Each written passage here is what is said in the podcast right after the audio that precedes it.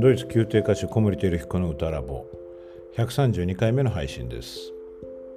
今日は声楽文化資料室。えー、っとですね呼吸のティップでもあるんですが、えー、声門加圧のコントロールというか声門加圧の安定。それからまあ喉の開きとかあるいは胸郭の開きとかそのいい声のための要件をね揃えるためのイメージのティップです。え、ウォーターバルーンの中から外に向けて押し広げるイメージです。お聞きください。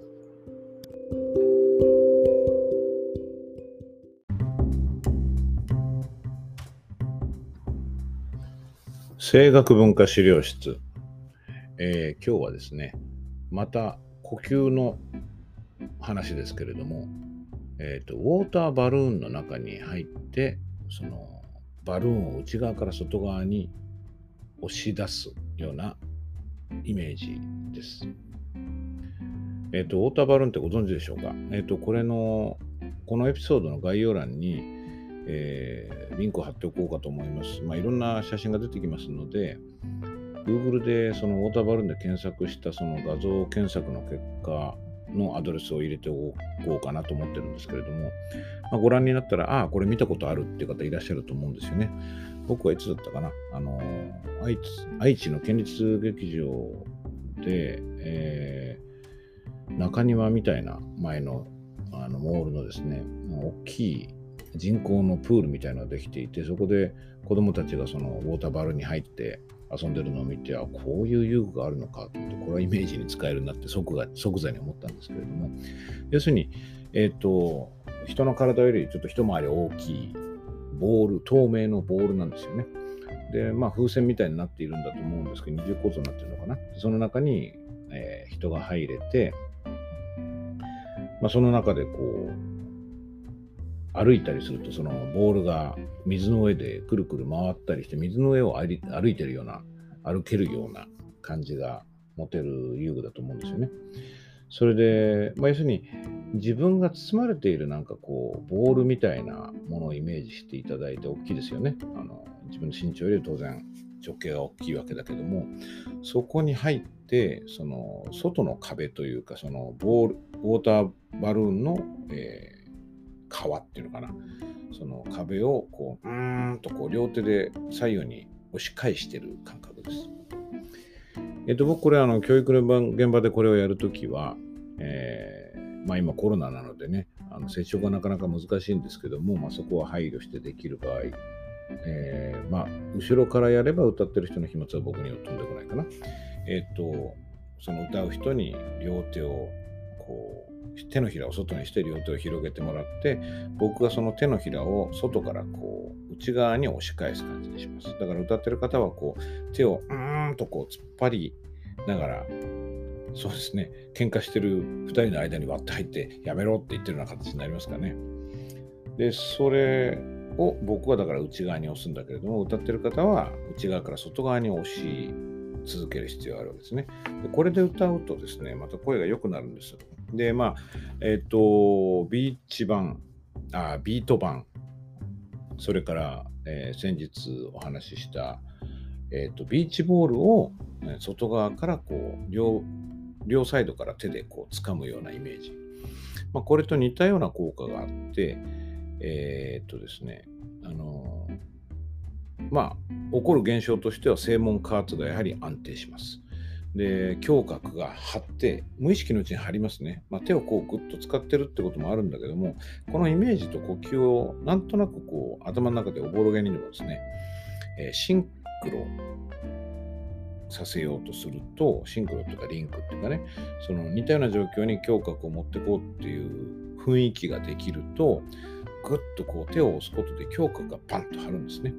で、胸郭が安定して、結果胸郭が安定しましてしまうと、もう呼吸を出す上ではですね、横隔膜が動くしか手がないんですよね。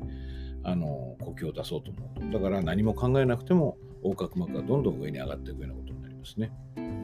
これ面白いですよね。これもやっぱりこう制限をすることが自由というか本来の動きを生むっていうことかなと思うんですけどね。えっと、スポーツのルールと似てると思いますが、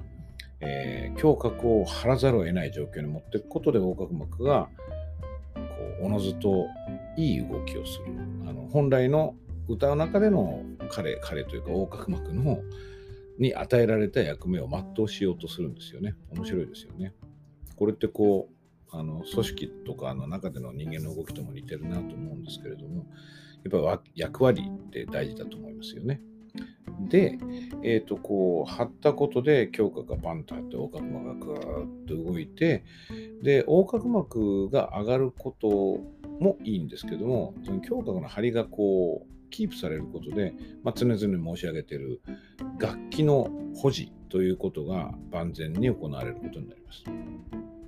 これ本当にあの身体感覚としても結構美しいんですよね。こう広がっていく感じがするので、ちょっとこれちょうどいい壁がなかったら一人じゃできないかなと思うんですけど、まあでも何もなくてもですね、手がこう、何も触れてなくてもイメージでぐーっとこう、両手を外側に左右に広げて手のひらでこう空間を押し返すような感じがあると一人でやってても効果はあります。ぜひお試しいただきたいと思います。これあの、まあ、実はいろんなこととリンクしていて、えー、一つは寄りかかりということがありますね。あのノンビブラートのところで触れたかなと思いますけれども、ノンビブラートをかけるときにこう縮む方のノンビブラートではなくて体が広がる方のノンビブラートがいいと思ったときにこの外側の、まあ、実際には実在しない壁のようなものにこう寄りかかっていくえーと、ベルトに内側からこうお腹が寄りかかっていくとか押し返すというような感じの、えー、筋肉の使い方に近いと思うんですけどもこの感覚がこう当たり前になると舞台姿がこう堂々としてきますね。張った状態でしかもその張った状態がですねやんなきゃいけないから張ってるというよりはその機能的にいいというか体が充実して気持ちいいというようなところでリンクしていくとあの舞台に行ってこれでいい体験をするある程度積み重ねるとですねそういう姿勢をしたいと体が欲するようになるんですよね。となるともう舞台モードになると自然にいい姿勢になって自然にいい胸郭の広がりになって自然にいい楽器の保持ができるというマッスルメモリーがえ、作られていきますね。なので、えーと、その身体感覚をこのティップによってこう培っていくという体の再教育みたいなこともあるでしょうかね。えっ、ー、と、これは本当に、えーと、ウォーターボールっていうものがイメージさえできればパッとできることですので、ぜひお試しいただきたいと思います。今日はウォーターボールの中から外側に向かってこう、えー、寄りかかっていくそういう感覚についてお話ししました。